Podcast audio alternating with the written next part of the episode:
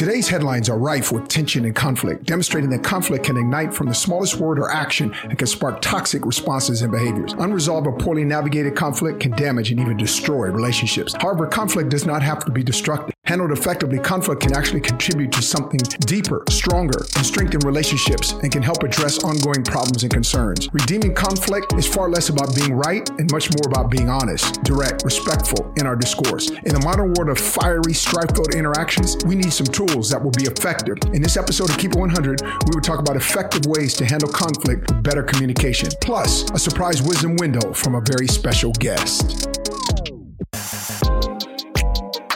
Welcome to Keep It 100 podcast with Sean and Christa Smith. Join us in this space where we take on real issues with real insight under real inspiration.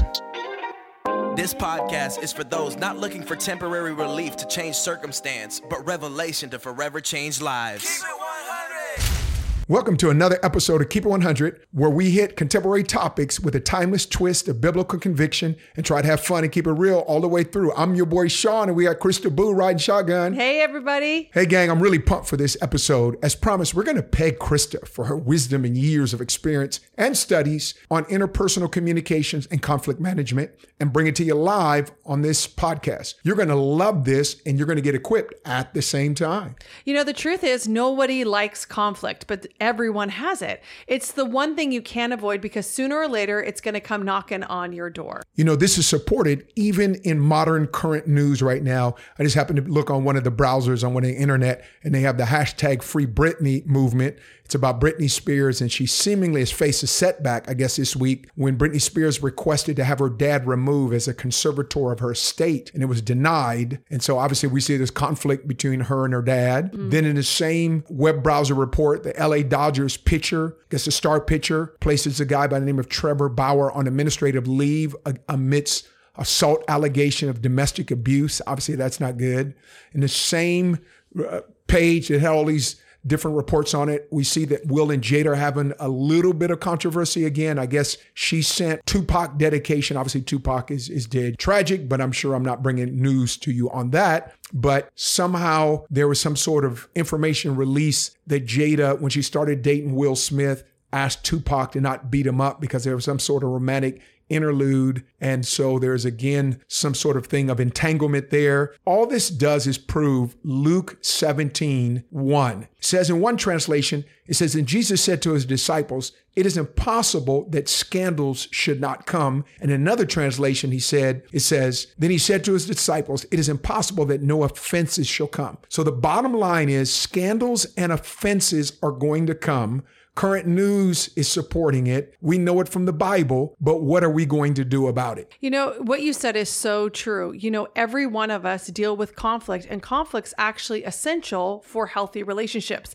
Now, all the examples you just gave in current news today aren't necessarily the healthiest. At least they seem from the outside. We don't know the interpersonal dynamics of those relationships because we don't know them on a personal level. But there seems to be quite a bit of dysfunction just from the outward observing eye. But what what I do know is this if you actually want healthy relationships, then dealing with us with conflict is actually essential. And the funny thing is, everyone views conflict as unhealthy. They view it as scary, they view it as a negative in a relationship. That if you have conflict in your relationship, it's negative. When in all actuality, conflict can actually be the thing that makes your relationship more healthy.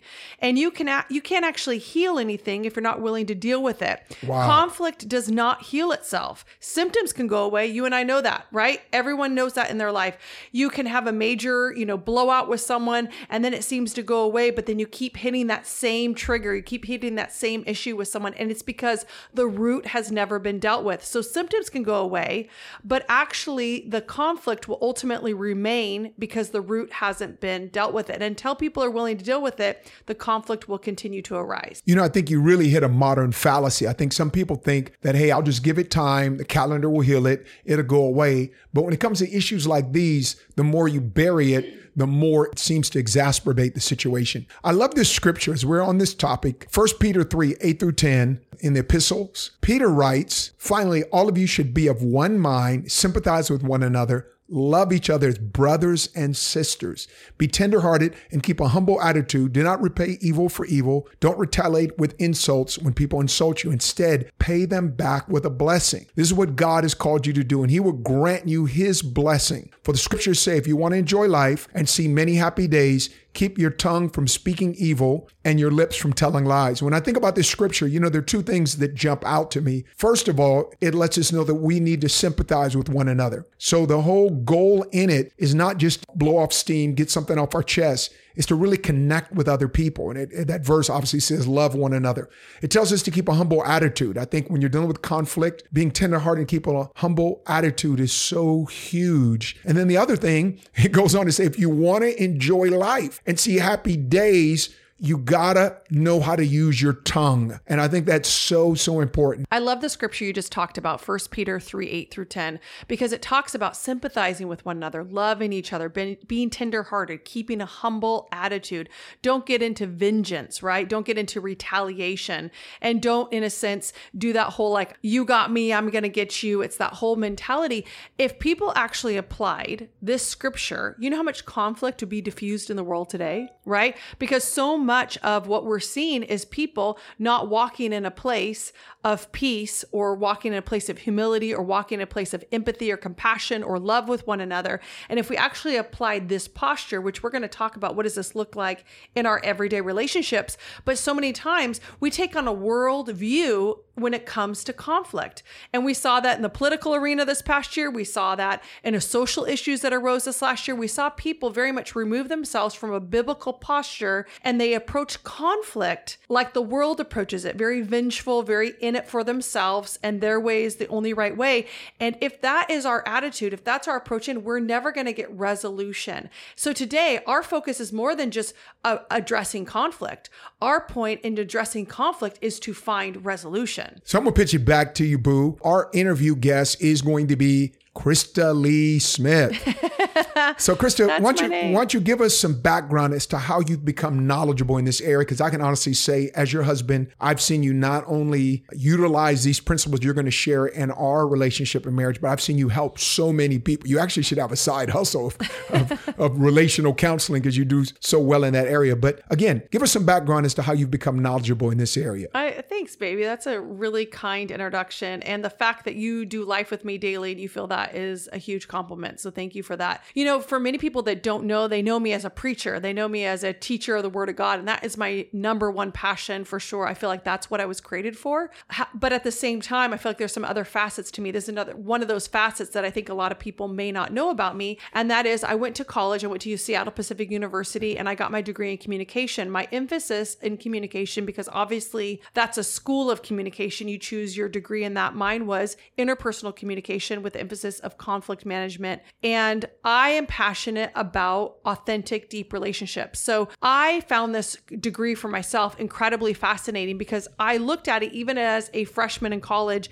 You're choosing your degree and whatnot. I was one of those that actually never changed my degree. I knew I wanted to go in this field because I'm passionate about relationships. I'm passionate about human behavior and our interaction with one another. So this is actually what I studied. This is actually what I got my degree in. It's what I wrote my thesis on was conflict management. I actually wrote my thesis on birth order and the dynamics of siblings within the family. So I'm very interested and passionate about human dynamics, human relationships, and finding resolution to conflict. So I've actually been someone that's always been wired for deep relationships. And although I grew up and I was always that person that was friends with all kinds of different people, I've always just had a handful of really close relationships. And the reason for that is because I've always been wired for quality of relationships, not necessarily quantity of relationships. Although I love to have a lot of friends, my close friends have always gone real deep. And most of my closest relationships in my life are well over 15 plus years. I have a few friendships that go well over 20 years. I still stay in loose contact with people literally from first grade. I'm still wow. in a relationship with those people from Six elementary school. Isn't that crazy? Um, and I attribute these long lasting relationships to a few different factors. And one of them is m- my inner circle, the people that I say sit at my kitchen table of my life. We have the same values and the same beliefs. We also value similar things. We value, obviously, our relationship with God, family, marriage, uh, more traditional values, biblical values is very important to all of us, those that are in my inner circle. And then I also, um, I've really surrounded myself with people that value and prioritize relationships, friendships, and that includes that we all equally fight for our relationships. We equally fight for connection. And even in the midst of our busy schedules and our demanding life, we are so intentional about staying connected to one another's hearts, staying connected to the everyday of our lives. And that's something you really have to prioritize as you get older and life gets more demanding. But I feel like I've put people in my life that really value and fight for connection, fight for relationship. And there's there are also people, none of uh, the people in my life for the most part are afraid of conflict. They're willing to have the hard conversation because they recognize it is often hard conversations that get you to a deeper place of intimacy. Right. So we removed off the table that nothing uh, can be addressed. We've actually created on our table of friendship that anything can be addressed. And when you have that mentality, all of a sudden a relationship becomes all the more safer for you to be fully vulnerable because you're not having to wear masks in the relationship. And so, you know, a common temptation in any relationship is to avoid conflict. I just kind of want to set the base for why this is so important that we're addressing this today and why I'm personally passionate about it. You know, we all want to avoid conflict and all of us do that for a variety of reasons. One of the things I've really observed is we often don't want to deal with conflict because we don't want to actually lose relationship. We view that if we actually address something, if we put a demand on that relationship, meaning we put some strain on it, we don't actually believe there's enough relationship relational equity in that relationship to actually put a demand on it. It can't actually sustain the weight of tension. That's and good. then that actually means it's not really an authentic relationship in your life if it cannot sustain the weight of tension. The second thing that I've observed that people want to avoid conflict is because they don't actually have the energy to deal with conflict. They don't feel like they have the capacity, the space in their life, or even the space in their natural timeline to actually, you know, deal with it head on. So we allow our busy life and our overwhelmed state to give us our out. They we we allow the busyness of life to give us an excuse to not deal with conflict. And what we don't understand and we often forget is that actually dealing with the conflict can many times remove that overwhelmed feeling that sometimes, not always, but sometimes it's the tension and the division in the relationships that if we actually just address the conflict, that feeling of being stressed out at capacity, at our margins, at our max would actually be removed if we actually dealt with the conflict. Another reason that a lot of people are afraid of dealing with conflict is they're actually afraid of being rejected and being vulnerable. And we often don't know how to deal with what it is to be honest about how we're really feeling. And taking off that mask, choosing to be vulnerable is incredibly scary. And that feels more scary than just staying in the place of tension. True. You know, a couple other reasons that I've seen people avoid conflict is we actually have to sometimes own our own dysfunction or unhealthy behavior when we're addressing conflict. It's not always the other person. you know, you might be the person that's addressing the conflict or or bringing up the honest conversation, but it often can come back to you and that's not a bad thing. You know, conflict is a mirror. It shows you what's going on in you. It shows you triggers, it shows you cycles. And so many times we don't actually want an accountability for our own lives, so we don't want to deal with conflict. You know, and that leads to the next thing that I've seen a lot of people avoid conflict because they don't want to hear the feedback from someone else about what's actually going on with them. So here's here's the bottom line. Whatever reason you find yourself avoiding conflict in your life, I want to challenge your perspective. And I really want to hit this today in this podcast because so many people view conflict as negative when friends actually I want to talk about what you gain, what you actually benefit. How what are the benefits when you actually deal with conflict? And here's some of the basic benefits that I've seen that come when you are assertive in dealing with conflict. The first thing you gain is no more masks. What do I mean by that? I mean, you actually take off those personas and those images and those facades that we create of like, this is just who I am. I am who you want me to be, that chameleon like lifestyle where we're trying to be all things to all people. Yes, I know Paul talks about that, but I'm talking about that in the state of taking off false behaviors, false identity of your personality. It's actually authentic to who you are, but you've been wearing a mask where you're not honest about who you are, how you feel about a situation. When you deal with conflict, you're able to remove the mask, which actually create a more authentic relationship, which ultimately leads to deeper intimacy. When you have deeper intimacy, you're going to have greater trust. When you have greater trust, you're going to have a deeper place of vulnerability, which ultimately leads to breaking cycles in your life, in the relationship, and sometimes in other people's lives. And what does that do? It leads to healthier behavior overall. I believe in our lives, one of the things that Jesus invites us into is personal transformation. Dealing with conflict in your life can often lead to personal transformation. Wow, I love that you're sharing on these things, Boo, because it, so many people, they're not going to get that from you if they come to one of our meetings. You're going to preach this fiery message on right. intimacy with God or going after God or revival. But for you to open up like this, I just think it's so important. And these are principles and tools that, hey, Keep It 100 Tribe, you begin to implement these things. And this, sometimes certain conversations you can say are more sexy than others. This may not be quote unquote the sexy conversation, but truth be told, this is a foundational topic that if you implement these things, it will save you from so much as we so talked good. about for scripture. You know, I think, Boo, one of the scriptures that I think really gets twisted or not adhered to at all is Matthew 18, 15. And it says, if another believer sins against you, go privately and point out the offense. The other person listens and confesses it, you have won that person back. And I think the important aspect of it is go privately because I think now we either will hold it in or we'll go public, put them on blast, put it on social media, so go good. talk to other people behind their back, and we're pointing out the offense, but it's not the biblical way to do it. Why? Because Matthew 18, verse 15 says that the goal is to win the person back. If you have that mentality, if you have that goal, that you're going to line up with a kingdom value. Now, here's a question I want to ask you because we are now in the Hundo Peace segment. Come on. I'm going to be asking you the question this this is fun. Okay. What are some tips Christa, that have helped you the most when dealing with conflict and handling hard conversations? You know, as I shared earlier, I got my degree in this, but I also pastored for 13 years, ran two schools of ministry. So, in a pastoral role as a director of school of ministry, I walked so many people through conflict in their lives.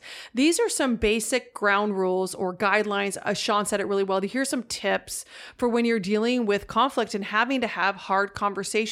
One of the biggest things I can say on a really practical level is creating creating a neutral place for the card conversation. And what I mean by that is simply finding a place that is quiet and uninterrupted. If you find yourself with a bunch of people coming in and out, kids interrupting you and whatnot, you're going to probably have to go to a different location, a neutral location, get childcare if necessary. And I also encourage people, especially when it's like a very close, intimate relationship. Obviously, this is going to be different than like a work relationship or a work conversation. Uh, today's podcast, I'm more focusing on the closer inner circle relationships of your life. That's kind of the place in which I'm addressing these from. But I encourage people, you know, sometimes when you just just take a drive. You're not having to sit there and look the person eye to eye per se. Sometimes that can be a bit um, hard. That can be a bit awkward, and people maybe aren't as vulnerable or kind of put the walls down as quickly as easily. I've noticed people are really uh, quick to kind of unpack or unload some things that are actually going on in their heart when they're on a long drive and they're just kind of driving down the freeway or driving on a scenic route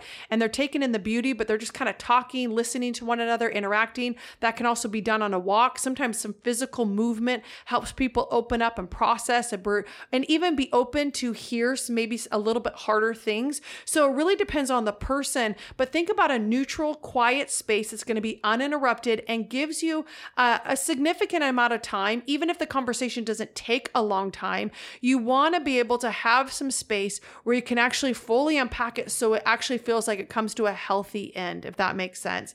And then the second thing, again, we're just kind of talking about basic tips tips in handling hard conversation is being intentional with the timing of conversations. You know, this is actually something in a great way I really learned about Sean. I am, just to kind of tell on myself a little bit, I want to process things right in the moment. I am very quick to process. I, I'm a verbal processor. And so I want to talk it through. And Sean, you know, you can speak to your own process, but he likes a little bit more space. He wants to get more reflection, contemplation, and then he wants to revisit the conversation, revisit the issue. And then after he's had some time to kind of gather his thoughts, he, he wants to address it at that point. I actually want to figure it out with you. I want to jump into it right away. And so you need to be mindful of other people's processes because it's bigger than you. So being married to someone who processes different than myself, I had to learn how to step back and give him his, his space because if I'm wanting a successful end result, I have to be respectful of someone else's process. So you may want to jump into into it right away. And yes, sometimes people have to meet you in that, uh, but you also have to be willing to meet people in their process. I think it goes both ways. It's not that one process is always winning or always, you know, the only way you guys go about it, but be but recognizing that fatigue is real. Uh, are you guys well rested to have this conversation? Do you have enough energy to engage in this conversation? Are you in high stress situations? Is there a possibility that you could let a little bit of time pass to get away from the emotional height of the situation, actually come down and be in a more rational state? And then also, you know, allowing yourself to be removed enough from the situation where you can approach it on a more logical, more factual based perspective. I think all of those factors are really important when we're talking about basic tips to finding a successful end result. These are so powerful. Back in the day, this BC y'all back in the hill, we would just fight. Right? We just go outside, slug it out, then we hug each other and play football together. Go get some Craigmont soda and all that stuff. But hey, I've done a little bit of research, and one of the things that I want to ask you about, I'm kind of proud I did a little bit of research and discovered Yeah, some you- of these things. good. You did Let me ask you a question. How important is tone and nonverbal communication slash behavior to handling hard conversations? To me, this is massive. You know, I believe your nonverbal and your tone are just as important. I would say it has equal weight to what you're saying because not only are people listening to what you're saying, you're also communicating through nonverbals, and our nonverbals are very powerful. So let us not be people that underestimate the power of a nonverbal. And so I always tell everyone when I'm kind of helping coach people through a conflict situation, I've served as a mediator a lot of times. I don't do that anymore, just for the record. Um, but I often served in a mediator role. And so in that role, I would talk to the people about their nonverbal. And it was often the nonverbal that caused a lot of conflict, right? Because your nonverbals can give very conflicting messages. So I would always encourage people when you're coming into a hard conversation, you're internally setting the, your heart, you're internally setting your spirit in your mind, you're setting yourself in a posture of love, grace, and empathy and compassion toward the person. So if I'm going into a conversation riled up and I'm frustrated and I'm angry, it's going to be a lot more combative. It's obvious to me, I've rarely seen it be nearly as successful as I've seen people coming in in a posture going, I'm choosing to love this person. I'm coming in with grace and empathy. I know we see this very different. We're not agreeing on this. And yet I'm positioning my heart to connect with this person. So in that, you're coming in already in an internal state of love and internal state of rest and peace. Also, being aware of your emotions and being aware that your emotions will help set your tone. So, if your emotions are at peace, your tone's going to be at peace. So, your tone should be one of grace, it should be one of kindness, and that is often in a softer tone. It's not an aggressive tone, it's not a sarcastic tone, it's not an impatient tone. And you and I know exactly what that is. And you have to know yourself well enough to know the difference between if you're exuding love or you're not exuding love. And also be aware of your nonverbal behavior, you know, sighing, rolling your eyes, uh, rubbing, you know, rubbing your temple, looking away, huffing and puffing. None of that is communicating to the person that this is a safe place for vulnerability. None of that is saying, hey, this conversation is really important to me. I'm engaged in it. I'm present. I'm here for it. When you have kind of hostile or non participating nonverbal behavior, everything about that person is feeling like they have to kind of rush through it because they know you don't really want to be there. Well, there's nothing about that that's going to have a successful end result. So you have to understand your nonverbal behavior, your physical bodies be like nonverbal cues have to both give respect to that person's heart and emotions and recognize the amount of courage it's taking for that person to actually be honest with you and talk with you. And you have to honor that.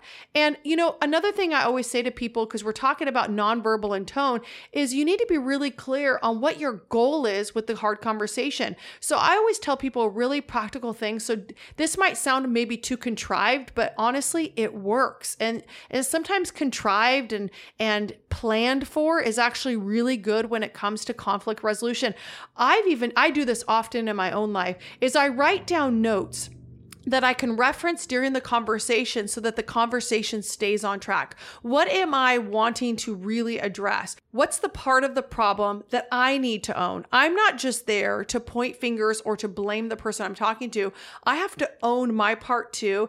And then I also I'm going into the conversation not to blame or to vent, but I'm going in to restore and reconcile. That's a very different motive and everything about your tone, your nonverbal and your communication style very very much indicates your motive there. Are you there to blame, vent, and be heard and just kind of unpack and vomit on someone? Are you like, hey, I care about this relationship. I'm fighting for this relationship. I'm here for unity and reconciliation and restoration. So everything about the way you approach it will result in the fruit of it. And so you need to come in. I always tell people come in with solutions. Don't just come in with the issue, but actually come in with solution. And then I always tell everyone, what do you need to apologize for? What do you need to own your part of? And so really really understanding those are some basic nonverbal tones. And then I did talk about a couple verbal things there, but I think those are just like good ground rules, so to speak, when you're just kind of setting the tone for the initial part of the conversation. I think that's really powerful about be clear on what your goal is. I think most of us, our goal is literally to let this person know how much they've hurt us, as opposed to the Bible says the goal is to win them. Now, here's another scripture that I really feel is so important. It's helped me so many times in my life. It goes right along with what Christa's been saying. It's found in James 1 19 through 20. It says, Understand this, my dear brothers and sisters. You must be quick to listen, slow to speak, slow to get angry. Human anger does not produce the righteousness that God desires. And I think that's so important so about slow to speak. That's the toughest thing. And if you're slow to speak, that means you're quick to hear. And that's what it says. You must be quick to listen, slow to speak. But I think we're quick to speak, slow to listen. We got to reverse that, y'all. So here's another good. question I want to give you, Christa. So you're going through a tough conversation. What are some ground rules that you have found successful in navigating those turbulent waters? You know, basic ground rules for tough conversations. I always encourage everyone pray before you begin. Pray, be prayed up going into that conversation. When you get get into the conversation with the person, pray with the person, invite Jesus into it.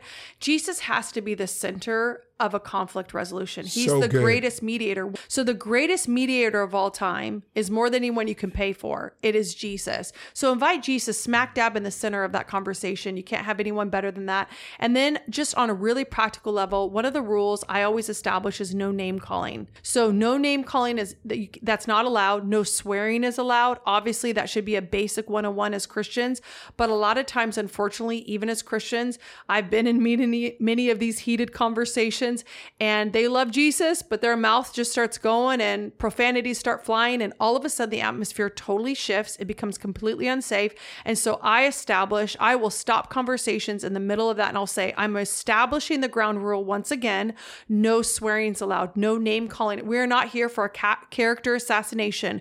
We are here to find resolution. If you can't adhere, we're going to have to reschedule this meeting, right? If you can't adhere to these rules, we need to reschedule this meeting.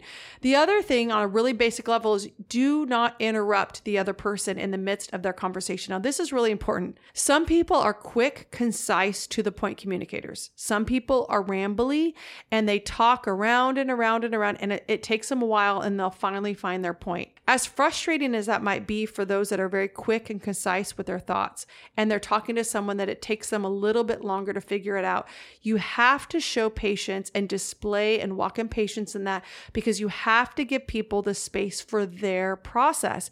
Because it's not just about you feeling like it's resolved or reconciled, it's about everyone that's in the equation feeling valued, heard, and having time without constraint without limitation to fully be heard and communicate the way they communicate best. So you have to let each person complete their thoughts fully without impatience from the other person and or interruption. And here's another thing I've really learned when I've been especially in the area of mediation. If rabbit trails get brought up because everyone starts bringing up kind of old scenarios or old examples that they'll go here and it will lead to this rabbit trail. What I do is I encourage people, okay, let's put that on a list. Let's write that down and let's schedule a different time to address that.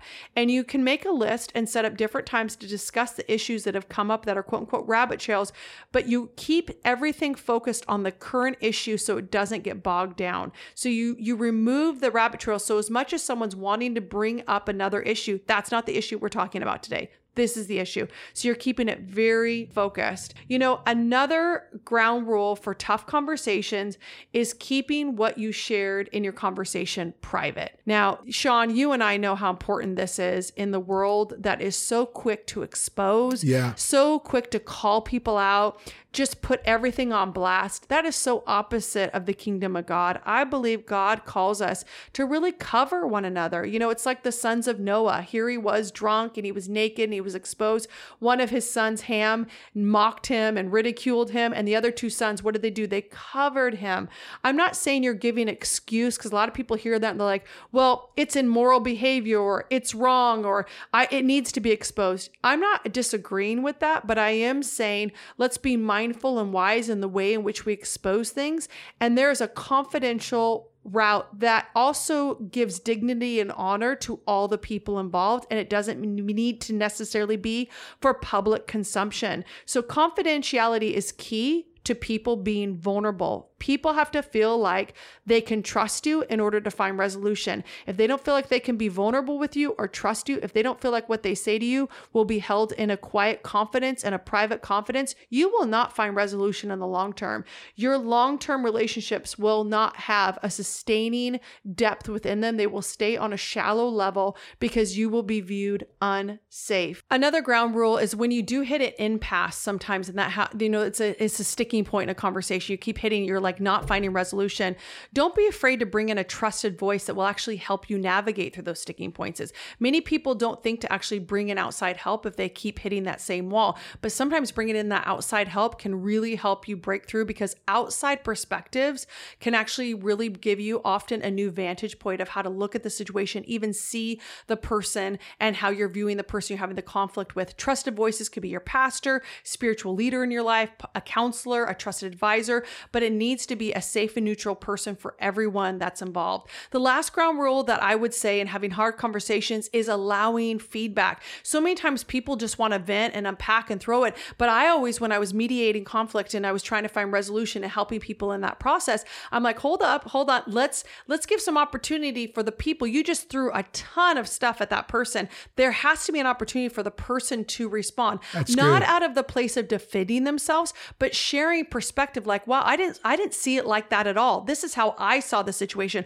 I saw it from this from you, or this from you, or sometimes it's like, wow, I never looked at it from your point of view. You're able to have dialogue about what's just been shared. If you're just throwing information at someone, but there's never the opportunity for people to respond to what you're saying, that's not healthy conflict resolution. That's you venting and basically vomiting on the person. But in hard conversations, there can be multiple layers and scenarios of si- situation. So, you know, it's really giving people an opportunity to just really say it from their point of view. And then I also tell people within the area of active listening, and active listening, there's a whole lot more than just what I'm saying with this, but just one key piece of active listening is begin to practice in conflict resolution, repeating back to the person what you think they are saying. And it can feel a bit contrived again, but it is a really healthy practice. And that is, hey, what I'm hearing you say is this. And am I hearing you correctly? Is there anything about what I'm saying back to you is inaccurate to what you're trying to communicate? You can often find places of disconnect when you're repeating back what you think you're hearing. Someone's like, no, no, that's not what I'm saying. This is what I'm saying. You're able to find yourselves on the same page when you allow feedback and you're allowing a dialogue over what's been shared. That is so profound. Oh my goodness. Also, keep it 100. We have a wisdom window. We have a surprise for you. This wisdom window is one of our dear friends. She's family to us. My wife's best friend, Cherie Bolz. Her and her husband have Bolz Ministries and are forerunners in equipping the body of Christ in encountering God and hearing God's voice for themselves.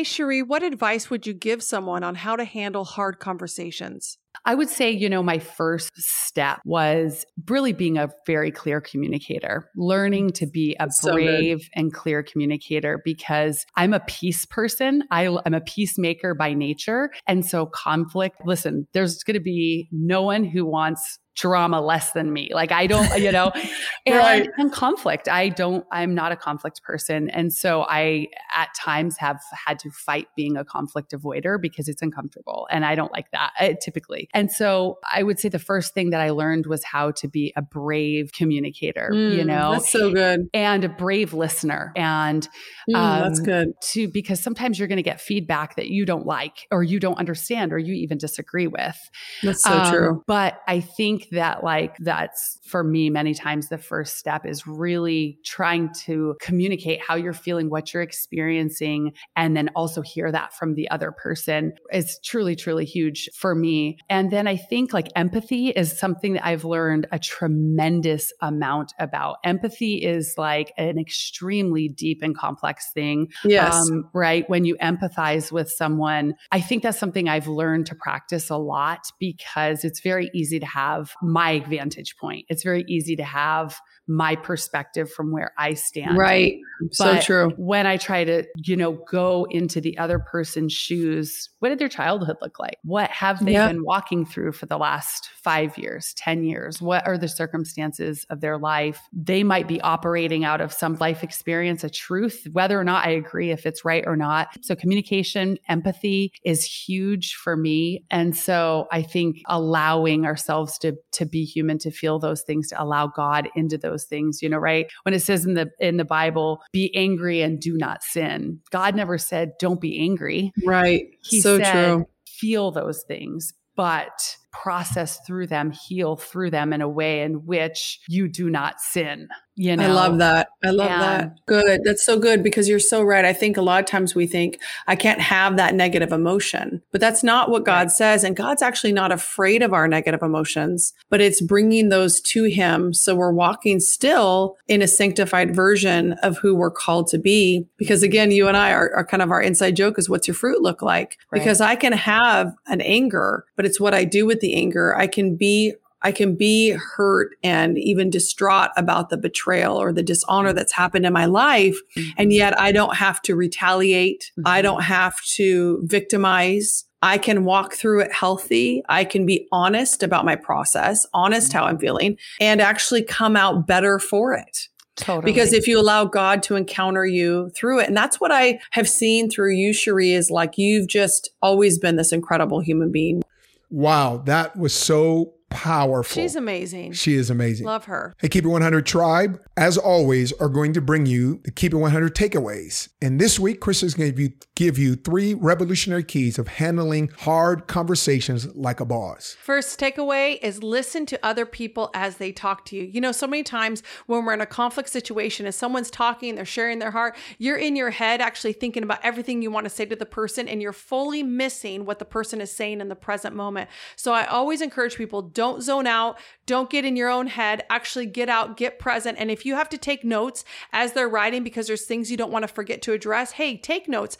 Be an active listener, but make sure you're actually listening to the person in front of you. The second takeaway for being a boss and handling hard conversation is don't back people into a corner with your words. Ooh. If you get people on the defense, you're not going to find a resolution. If you come in with the blame game, accusation in your verbiage, and you begin to say things like, you always do this, you never do that. I want to encourage you in conflict resolution, remove the words always, remove the word never. And the reason for that is no person is always something and never something.